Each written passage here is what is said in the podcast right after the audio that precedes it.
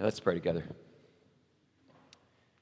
Father in heaven, as we've just heard it sung over us, this is the cry of our hearts that today, by some measure of our songs, by some measure of this teaching, the opportunity for us just to open up your word, we would have the ability to, to give you the praise and the adoration that you deserve, to give you thanks. God, there's, there's no way in which we can truly capture that in words. There's no way that we can truly express it with all that you deserve, but we are grateful this morning. We are grateful for all that you've done. We are grateful for all that you do through Christ. And so we pray that now your spirit would be here.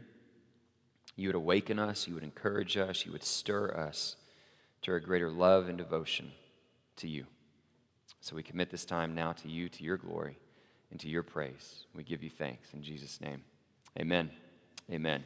Man, wonderful to hear the, the team lead us in worship this morning. Hope everybody's doing great so far this fine Sunday morning. Everybody doing well? it's good to see you all. It was a great week of camp. I had a great time getting a chance to hang out with folks along the way, as it was mentioned earlier in the service. Uh, spent the first part of this past week hanging out with the youth up in New Mexico. Uh, it was really challenging to endure the 70 degree weather and the mountainous views. So we really appreciate your prayers. That was great. We needed it to get through. Um, but then I left early and came back to go through first and second grade camp. Now, that we did need prayers for. Sleeping with 30 first graders or whatever in the middle of a cabin was, was quite the undertaking. But I had a blast with my son and the other first and second graders at Camp Copass on Friday and Saturday. And as we mentioned earlier, we've got a lot of children and young families down at Riverbend right now, finishing off children's camp. And so we want to continue to pray for them uh, for a meaningful camp experience. And as I mentioned last time, the hope is that as, as we talk about these things and see these, that those are um, tangible signs of our church's desire to be a place where families are valued. That we're going to really invest in people of all ages, children in particular, to give them a meaningful opportunity to encounter this amazing God that we serve. And so we're grateful for those opportunities, grateful for the leaders that made them possible, and uh, excited to see what God's doing in the lives of those those young kids. So, that being said, we got a lot to do today. So, if you have your Bibles, go ahead and grab your, your book there and turn to Jonah chapter 3. Can you believe it or not? We're actually in chapter 3 now after so many weeks in chapter 2. And, and this is where we kind of return to the story, if you will. Uh, we talked about that a little bit last week, that you look in verse 10 of chapter 2 and things begin to shift. And so we're going to be able to transition out of this prayer a little bit and into the stories. It picks back up in chapter 3. Uh, but before we get to that, let me just kind of give you a little bit of a preview of where we are in this series, okay? We're going to dedicate about three Sundays to chapter three, that includes this one. And then we'll dedicate two Sundays to chapter four, all right? So we're almost there, y'all. We just got like five more messages here for Jonah, and then we will finish this series, which has been a, a fun one for me. I hope you've enjoyed it as well. But, but also remarkable about that is that by the time we finish, that means school's back in session, believe it or not. We're getting ready to start school. So, just as equally remarkable is the fact that summer is almost over. And so, it's, it's something for us to savor while we still can. Now, when we finished uh, looking at chapter 2 last week, we saw this transition in verse 10, right? That the story picked back up after looking at this prayer that Jonah had prayed from inside the belly of the fish. Verse 10 says, the Lord commanded the great fish, and he vomited Jonah out of his mouth onto dry land. Fascinating verse, remarkable verse. But with that, we saw that, that things were starting up again, right? That Jonah was back kind of where he had started to begin with. We kind of saw this reset button. And so the question we asked last week was well, what, what changed? What, what led God to say, okay, now Jonah's ready to try this again? And we looked in particular in verses 8 and 9 at the conclusion of his prayer and asked the question, what does it look like to have a ready heart? Right, that as we saw how Jonah went through this transformation in his prayer, we saw different um, signs or, or, indicators of this transformed heart that Jonah now had that we saw in verses 8 and 9. And so the five things that we identified last week, right, was that a ready heart knows what really matters. Right? We, we never choose the world over God's love, right? The way Jonah talked about it was clinging to worthless idols and forsaking God's love. So so a heart that's ready always knows what really matters and never chooses the world over God's love. A ready heart is joyful, right? With grateful praise, with shouts of praise. no matter what we're going through, we always have the reason to foster that, that posture of joy and gratitude in our lives. A ready heart is willing to sacrifice, willing to sacrifice our dreams, our ambitions, our biases, our prejudices, whatever it is. A ready heart is willing to sacrifice whatever it's going to take. Ready heart is willing to commit right? What I have vowed, I will make good to the Lord. And so it's not just lip service. That phrase, I will make good, means I will see it through, I will complete this. And so a ready heart is willing to, to not just offer that lip service, but to live it out and to commit. And then finally, a ready heart always declares the salvation of the Lord. Right? So those are the five things that we saw evidence in Jonah's life, this transition that, that made God say, okay, now you're ready. And so, with that as context, the question for us today is, is how does a ready heart transform into a life of obedience? And in particular, what we're going to see in this question of obedience today is not just what does it mean to be obedient, but, but obedience in the midst of waiting. There's, that's a kind of a unique perspective to what we see at the beginning of chapter 3. So, if you have your Bibles, let's start in verse 1 with this mindset of obedience, and we're going to have several things that we can learn from it in these first five verses. So, starting in chapter 3, verse 1, says, Then the word of the Lord came to Jonah a second time Go to the great city of Nineveh and proclaim to it the message I give you. Jonah obeyed the word of the Lord and went to Nineveh. Now, Nineveh was a very large city, it took three days to go through it. And Jonah began by going a day's journey into the city, proclaiming, 40 more days and Nineveh will be overthrown. The Ninevites believed God. A fast was proclaimed, and all of them, from the greatest to the least, put on sackcloth. Okay, uh, several things that I want to point out to you. If you were paying attention, uh, then what you will notice is that the beginning of chapter 3 and the beginning of chapter 1 are almost identical, right? There are some subtle differences, but you have a very similar beginning, especially these first three verses. Look at the first two, right? If you go back to chapter 1, if you just hung a left and, to, and just went back a page, you would see the word of the Lord came to Jonah, son of Amittai, right? And so you have this this reminder of something that we already talked about when we first began this series, which is that God reveals himself through a spoken word. And in this particular story, he has specified Jonah. He is revealing it to Jonah. So we don't need to, to rehash the significance of God's revelation and the, the main characters of this story, but you see a very similar beginning in chapter 3. Now, you also see in chapter 1, verse 2, that this command has been offered, right? Rise up and go to the important city of Nineveh because its wickedness has not escaped my notice, is what you see there. Now, you don't have a reference to wickedness here in chapter 3. You don't have that reference, but you have the same elements of the command. What were the three? It was a three pronged command. What were the three things? Rise up, go, preach. Right? Those were the things that were, were offered to Jonah. And so, again, chapter 3, verse 2 rise up, go, preach. So it's, it's almost the exact same beginning of what you have, which is what leads us to say this really is a reset button. This is God saying, Let, let's try this again. And the emphasis is on that phrase in verse 1, right? The word of the Lord came to Jonah a second time, right? This is, this is the parent saying, Hey, m- maybe you didn't hear me the first time. L- let's try this again. Do, do I need to, did I stutter the first time? Like, let's, let's work through this one more time. And so, the question I have for us when we see those similarities in those first two verses is very simple. What's the significance of that? What are the implications of these mirror images? Well, part of what we need to see is that at this point, what we're seeing in the book of Jonah is that Jonah's attempt, right, to, to run away from the Lord has failed. Right? The simple message that we get here is that God cannot be ignored. Right? All of his his efforts, every plan that he had, his decision to go down to Joppa to find a, a ship with a crew that wasn't filled with Israelites, polytheists that believed in other gods, his desire to, to go to the bottom below the deck, and then when the storm arises, even saying, Throw me overboard, willing to sacrifice his own life, even being swallowed by a fish, none of it had worked. He was right back where he started. You cannot ignore God. Now, you can try, right? And many of us do. For some of us for longer seasons than others. You can go your whole life running from the Lord, right? But this is Psalm 139 in action. Whether you go to the highest heights or the lowest depths, wherever you go, He is there. You cannot ignore God.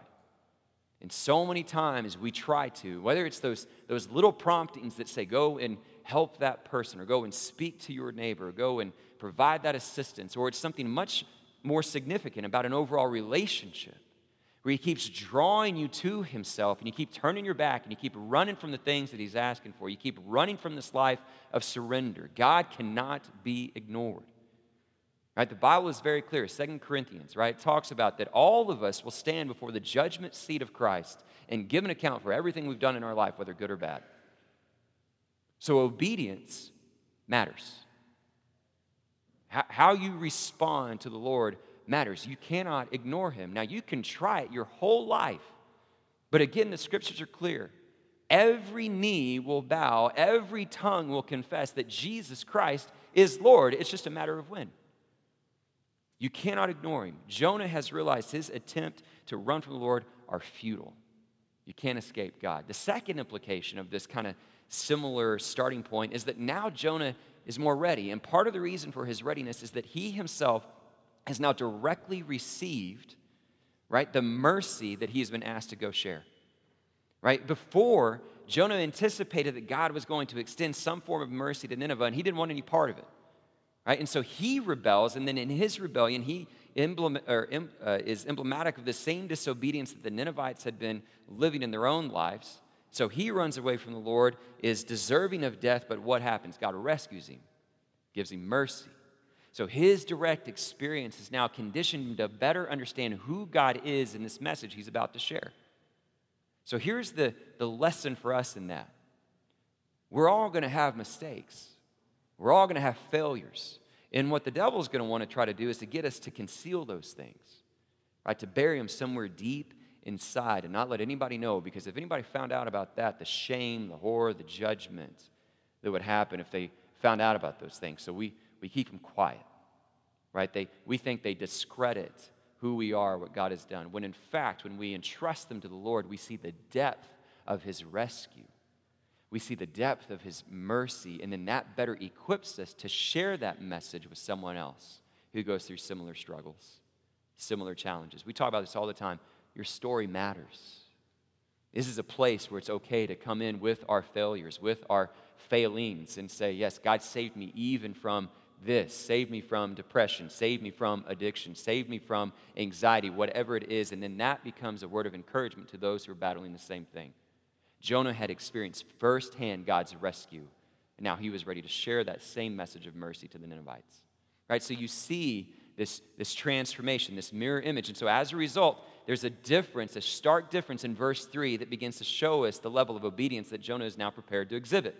In chapter 1, you get to verse 3 and it says, So Jonah ran away from the Lord and went to Tarshish. But now, with a readied and transformed heart, same word, same command, Jonah obeyed the Lord and went to Nineveh. Totally different response in, in verse 3, chapter 3. And so it's this message of obedience. Here's what I think is significant about it. As I said earlier, it's a three pronged command of obedience rise up, go, preach. In verse 3, we see that Jonah fulfills at least the first two of those commands because the word obey is the same word as rise up that you see when the Lord exhibits this command earlier in the passages. He, he has risen up, he has stood up, he is prepared for action. Rise up and go. Jonah rose up and went. He was obedient right? He was ready to move in the direction that God asked him. And so, with, with that on display, the question that I want us to, to ask ourselves today is Are our lives marked and measured by a similar form of obedience? Right? Do, you, when you think about your life, are you able to say that, yes, I, I seek obedience in all things? Right? That's, that's the question that I want us to wrestle with is if your life is truly marked by obedience. Right? It's not enough for us just to subscribe to certain things and talk and in language, but do we actually obey what God has asked us to obey? And that's part of what I want us to wrestle with this, this morning. Now, here's the unique twist to it that I think we see in this particular passage in these five verses that it's not just obedience, but it's obedience in the midst of waiting. Okay, I want to want to explain that to you because here's how it transitions. As we begin to transition through verse 3, we see this shift that's pretty important for chapter 3. Jonah begins to slowly fade into the background, and Nineveh becomes the central part of the chapter, right? And much of chapter 3 is all about Nineveh, right? And then we'll see Jonah re- reemerge on the scene in chapter 4. And so, with that shift, we have this kind of description that, that brings us into this idea of obedience and waiting. Here's the first indicator of that it says, Now Nineveh was a great city, it was a three days journey. Well, what is the significance of that? Well, there's a lot of ways in which you could interpret that description of Nineveh, right? It, it could mean that it literally takes three days to get from one end to the other. Could be that this is just the way that the author is describing the breadth of the city, right? It's going to take you three days to get through it. Could be that this was the normal pace of business, right? This, this wasn't a city where you could just do a day trip, right? That you needed to arrive and have day one to get settled, day two to at least conduct your business, day three then to wrap up and then leave for whatever reasons. It could be that maybe it wasn't about the breadth of the city, ge- geographically speaking, but, but maybe just population density or the way it was laid out, that it was going to take three days to speak to this section and then this section and then this section right? That he was going to have to divide his time to make sure everyone heard the message. There's a lot of ways to, to understand that, but I would argue that regardless of how you apply it to the description of Nineveh, there's a greater implication, there's greater significance that we can draw from it. And, and what I want us to see is that God uses this duration, in particular three days, with great intentionality throughout the scriptures. And it carries some pretty significant, pretty great significance because what we're seeing with Jonah in this particular situation is that this isn't a, a task that he's just going to be able to scratch off his list real quick. It's not just send an email, it's not just say a message, right? This isn't a momentary um, opportunity for obedience. This is going to require some duration to it. He's going to have to be obedient not just for a moment, but for three days. Now, this is similar uh, in other parts of the scripture. Like, think, think for some other very notable parts of, of the Bible, right? Let's go to Abraham. When God calls to Abraham and says, I want you to sacrifice your only son whom you love, Isaac. What does God tell Abraham to do? He says, Go and sacrifice him in the region of Moriah, right? Now, as you read through that story in Genesis, what, what you discover is that Moriah is not just in Abraham's backyard, it's not just down the block. How long does it take to get there? Three days. So imagine that for a moment. Abraham, with the anxiety of knowing he was going to have to sacrifice his one and only son, the son of this promise, had to carry that burden for three days. He had to move in obedience for at least three days, knowing that that's where it was leading. He had an opportunity day after day to say, you know what, I'm not going to follow through with this. I've changed my mind. I'm not going. Let's go back. Three days he carried that burden before God revealed what he really had intended. Jonah, three days in the belly of the fish. Right now, probably day one, he realizes, I'm not dead. And he's grateful, right? And we see that evidence in his prayer. But he has to stay there. He stays in this darkened area, this area of discomfort, of concern, of angst. He is not immediately released despite the salvation that the fish had brought. For three days, he remains in the belly. Now, he's been given this command that he has resisted, and he's not going to be able to get out of it easily. For three days, he's going to have to carry this message. And all of this obviously points to the significance that Jesus himself highlights when he speaks of Jonah. Right? When he says, A wicked and adulterous generation asks for a sign, none will be given to it except the sign of Jonah, who spent three days, three nights in the belly of the fish. In the same way, so will the Son of Man spend three days and three nights in the belly of the earth. Right? Which obviously points to the crucifixion, the burial, and resurrection. And so think about that. Jesus hangs on the cross in agony, and his followers, his disciples, his closest friends see him in that agony, and they see him die. They see him laid in the tomb, and the stone rolled to cover the entrance. And they carry that disappointment, they carry that grief through Friday and into Saturday. Right? They have to, to maintain something to get them through those three days before they see God's rescue. Think of Paul. Think of Paul, right? Or maybe I should say Saul, right? Saul, in his murderous ways, goes on the road to Damascus and then he encounters this light, encounters uh, Christ, who says, Why do you persecute me? Well, who are you, Lord? Well, I'm Jesus, the one whom you are persecuting. And so Paul's immediately, Saul's immediately blinded by the light. And how long does he have to wait? Three days before we see Saul become Paul. Right? There's significance. What we see is that God's rescue takes time. We live in a society, in a world that desires instant gratification. Let me see it immediately. Let me see the fruit of my labor, the results of your promises. Let me see it all instantaneously. But over and over again, we see that God's rescue takes time. We have to find obedience even in the midst of the waiting. And so I would, I would venture to guess that today many of you are in here going through similar situations of angst, facing some form of, of trial, some form of stress, some form of, of anxiety or persecution, where you find yourself praying to the Lord, Lord, relieve me from this, save me from this. And you need to be reminded God's rescue takes time. And so the, the call of a follower is to be obedient, even in the waiting.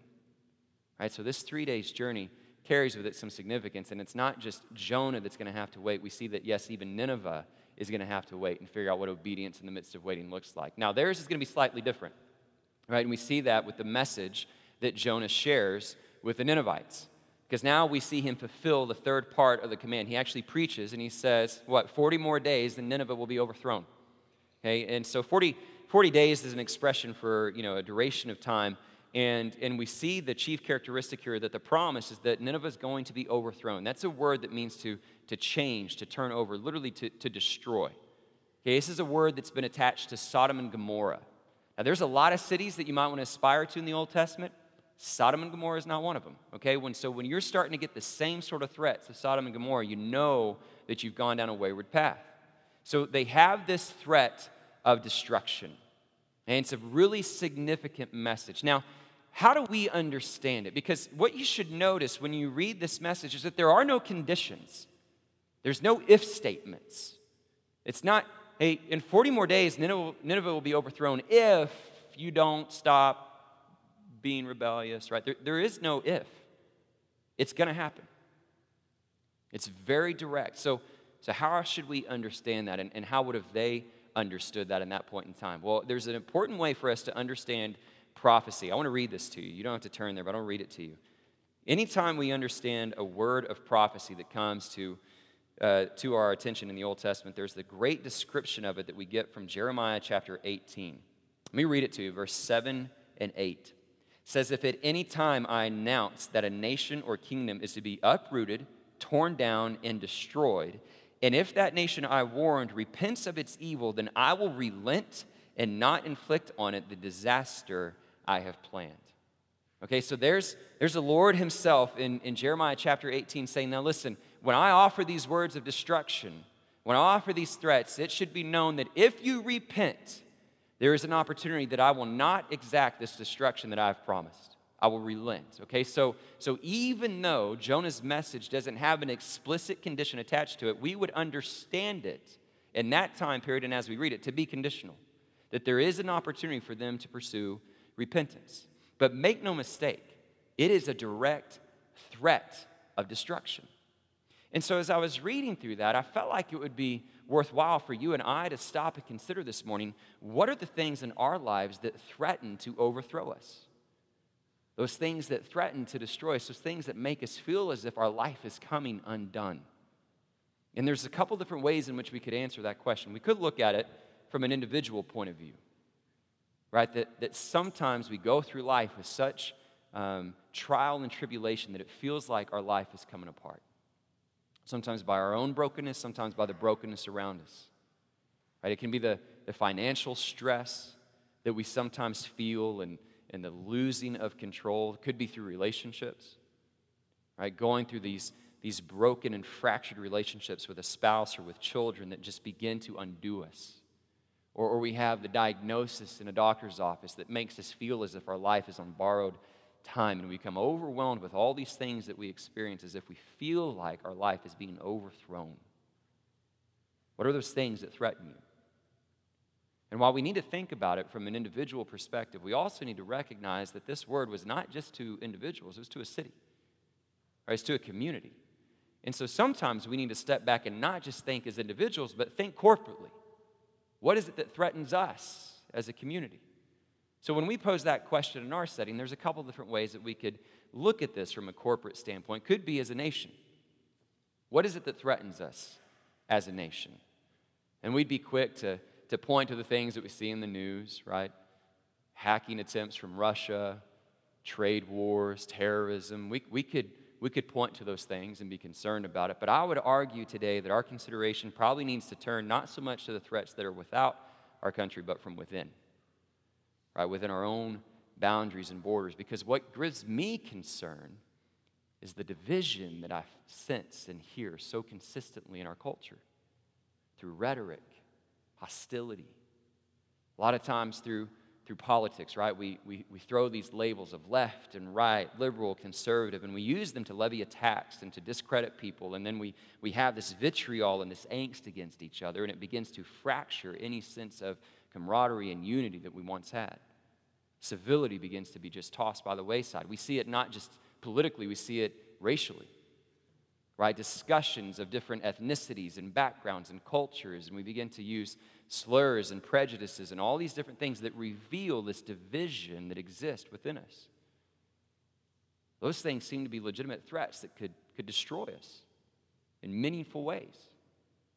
But, but maybe it's not just important for us to stop and consider it through the lens as a country, but as the church. Not necessarily UBC, but the church in America, our, our church and our culture in this time. What are the things that threaten us? Well, I would say we've learned from these same threats that we're seeing in culture. Same words of division amongst brothers and sisters, where we take the same terms and label it left and right, liberal, conservative, and when we see somebody on the other side fall, we celebrate rather than trying to restore a brother or sister in Christ. Or we think about the, the deeds or the greeds that we have, not just in culture, but again in our churches pursuits of materialism, pursuits of lust, pursuits of abuses of power just as evident in the church as they are in the culture. We, the point is, no one's above failing. Anyone can be overthrown. This sin can eat away at any of us, whether individually or institutionally, and we have to take it seriously. So, my hope and my prayer this morning is that when we look at a passage like this, it awakens us to consider our threats. Now, what's going to really determine how we respond to it is whether or not we view these threats, these concerns, these risks to be credible. Right? That's typically how we determine whether or not we're, we're really going to respond to a threat. Let, let me give you an example. Right? Let's take natural disasters for a moment, okay? Raise your hand if you're afraid of a hurricane coming in here through Fort Worth. Anyone? Okay, a couple people. We'll, we'll talk about it later. Uh, young first graders, it's okay. Um, how many of you are worried about an earthquake happening in Fort Worth? Anyone? All right, okay, same first graders. How many people are worried about tornadoes? Right? Okay, there you go. A few more. Why? Because we're in tornado country. And we've spent most of our lives being groomed on how to prepare for the threat of tornado, right? You go through elementary school and you go through these drills where you're told to go to the inner part of the building, get away from windows, and all those different things in case of a tornado, right? So, so we know that's a credible threat. Here's the problem we're so conditioned in how to respond to that warning that a lot of times it now starts to fall on deaf ears, doesn't it? So, like, so, like, now you have these tornado sirens that go off that literally means seek shelter. But I'm curious, how many of you, the first time you hear the first time you hear a tornado siren, actually go like to the inner room in your house, the bathroom, whatever, and seek shelter? How many do it the first time? That's what I thought. Like nobody, right? Why is that? Because you're like, nah, I've heard that before, right? I don't know. And so what do you do? You turn on the TV, and you're like, is there, is there really one out there? I don't know. You like step outside. Some people are crazy, actually, like go chase the storm, you know, and those folks we really need to pray for. But, but like, we don't really believe it, right? The sirens, the warning sounds that are actually there, it's like, no, we need to see a little bit more. Now, when we get that substantiated, then things change, correct? I remember being at a lunch about seven years ago. It was a business lunch and, and lunch meeting, and all of a sudden the storm just descended upon the restaurant and you could see it. And, and all of a sudden, all of us that were at the table, we, we had these alerts on our phone about this tornado that was going through central Arlington. Well, James was about one year old, and he was a, a Mother's Day Out program at First Arlington. And so I just immediately canceled the lunch. I said, We're done. We need to go. And I got my car and I, I went as fast as I could back to the church. I was literally racing the storm so that I could get my son and take him to a safer place. And, and as we found out, there was a tornado literally just kind of bounced around UTA and First Arlington in that area. And, and the reason we reacted with such vigilance and actual transformation was why? Because we believed it to be credible. So, so the question is when you hear about these threats, when you think about the things that are threatening your life or, or our country or even us as a church, do you take them seriously? And the answer to that question is going to be driven by whether or not you view them to be incredible. So look at Nineveh. What does it say? Nineveh believed God. And I love that. Not they believed Jonah. Not that they believed that they had made mistakes. They believed God.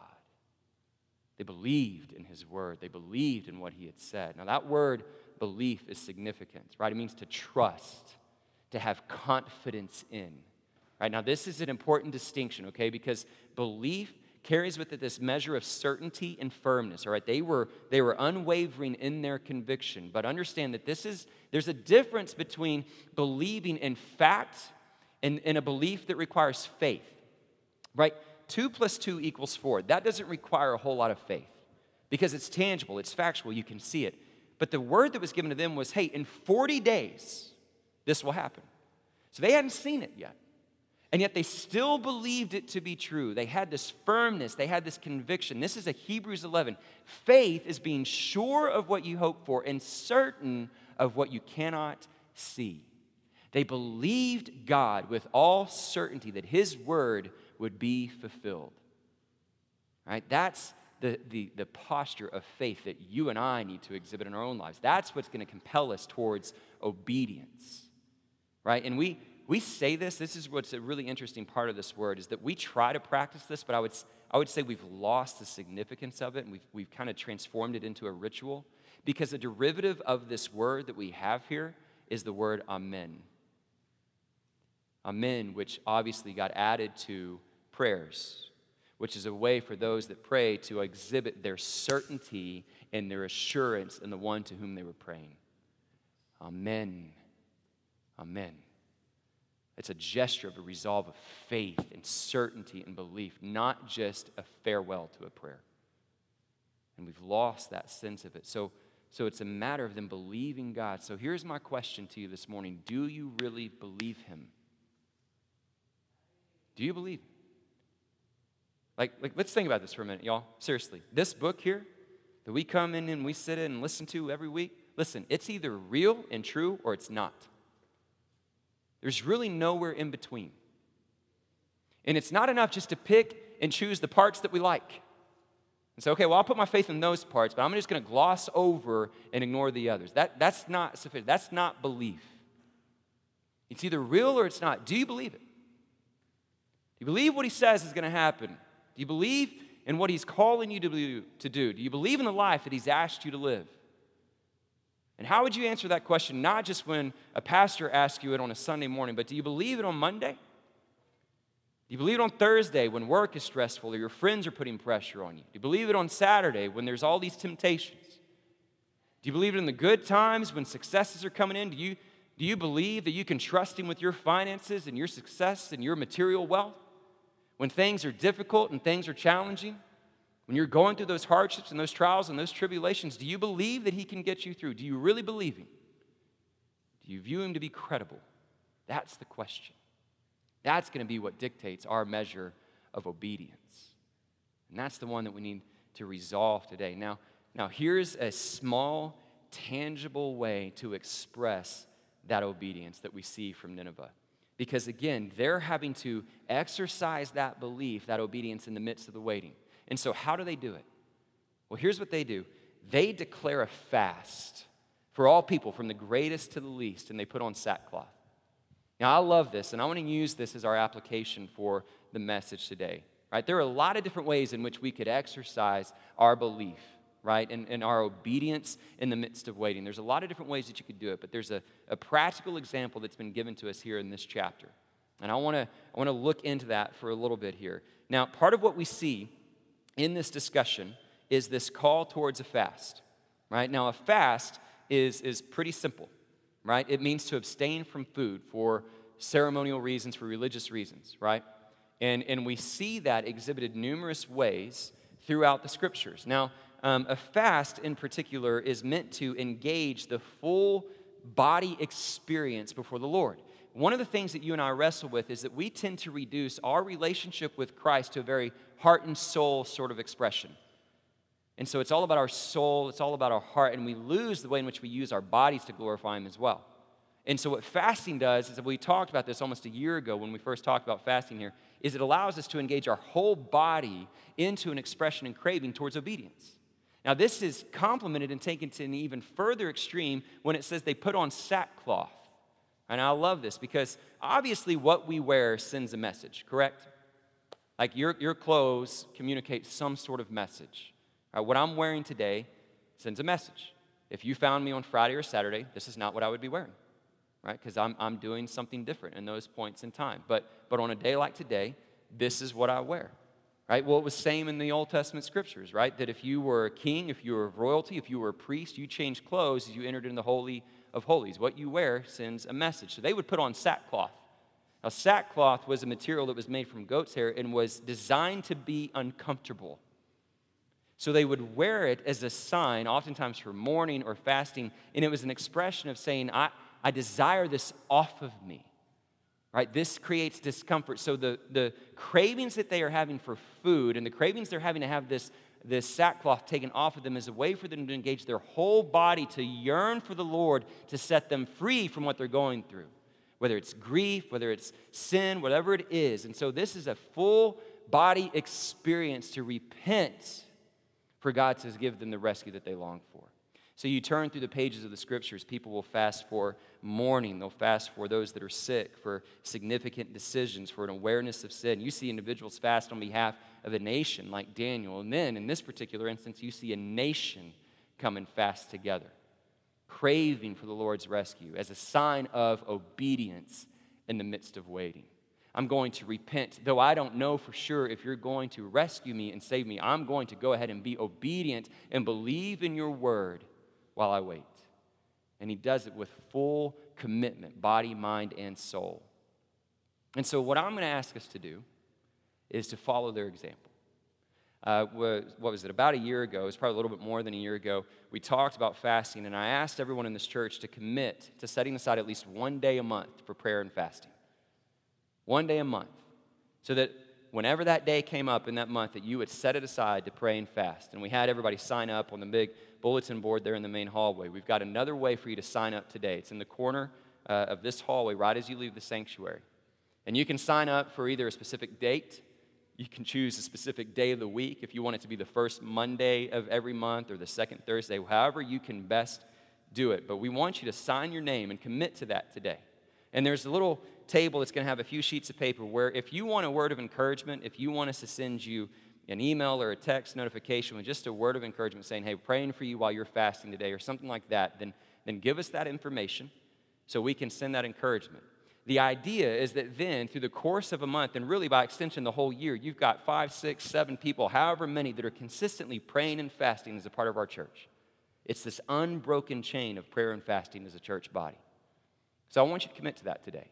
If you're not ready to commit to it, then, then you can do it next week. We'll leave it up for a week or two. But I want you to commit to this sort of response. It's a way in which we can express our obedience in the midst of the waiting. And everyone should do it, right? All people, greatest to the least, young and old. Teach them to do it. Now, I would encourage you to fast from food. I really would. But I understand not everybody's going to be able to do that. So if you need to fast from something else, choose something that evokes that same sort of reaction physically. But let's do that. And here's, here's what I'm going to give you I want to give you a point of focus for the fasting. Right now, if you need to fast for something specific to your own personal life, uh, if there's something else, go for it. But for at least the next month, there's something that the Lord has laid on my heart. And this is not the end of it, this is just probably the first step towards it, but I want to share it with you. I want you to pray and fast for the church. And I don't mean UBC, I just mean the church.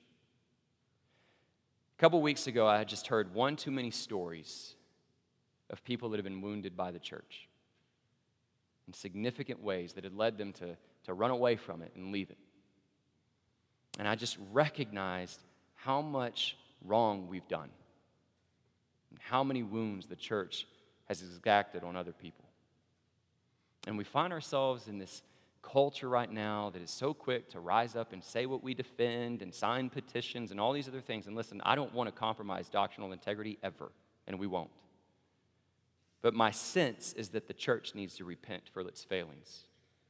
My sense is that more than the culture needs to hear us rise up with, with animosity and hostility, it might be good for the culture to hear a voice that just says, I'm sorry.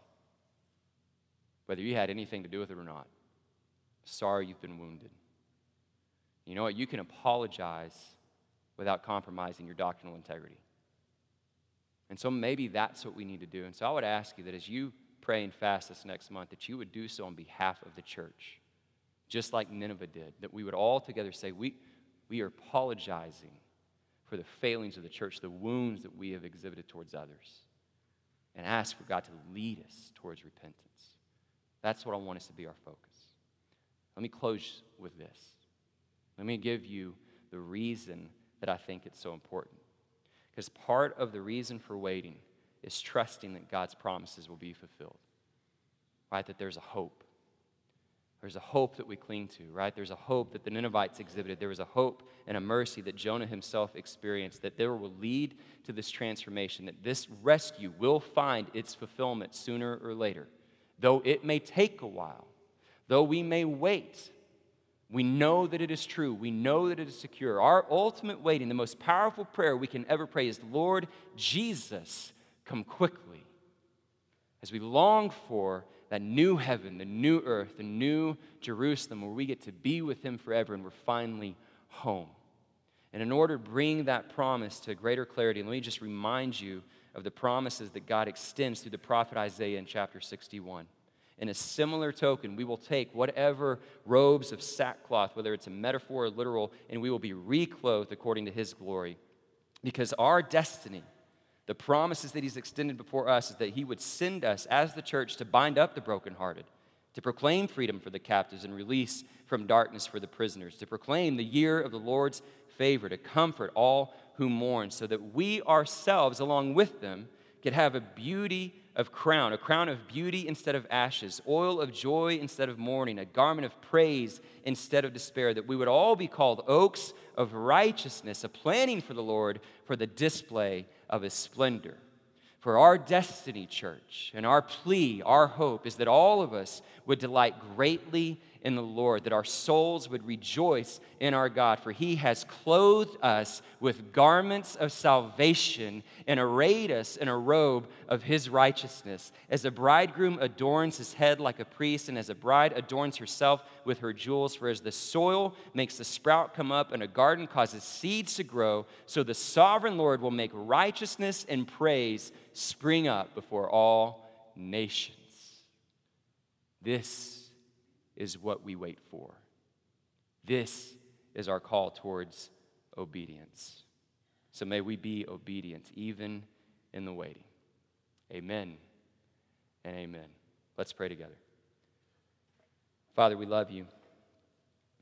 And we are so grateful for all that you've done for us. And we ask that you would lead us towards repentance, that you would lead us as a church, both as individuals and as as a body believers to understand the ways in which we have wronged others, the ways in which our rebellion and our failures have, have inflicted wounds on those that have been hurt, and that you would give us the words and give us the posture we need to repent and show kindness and mercy, that we would be recipients of that same mercy that others need to experience themselves. Father, for those of us that are hurting as individuals, we pray that you would again rescue us, even if we have to wait in the midst of the darkness and in the midst of the storm, that you would lead us out and bring us to the rescue that you have in store for us. We're grateful for the example that you give us through Jonah. May it stir us now, and may we forever be found faithful and obedient to you. In Jesus' precious and holy name. Amen. Amen.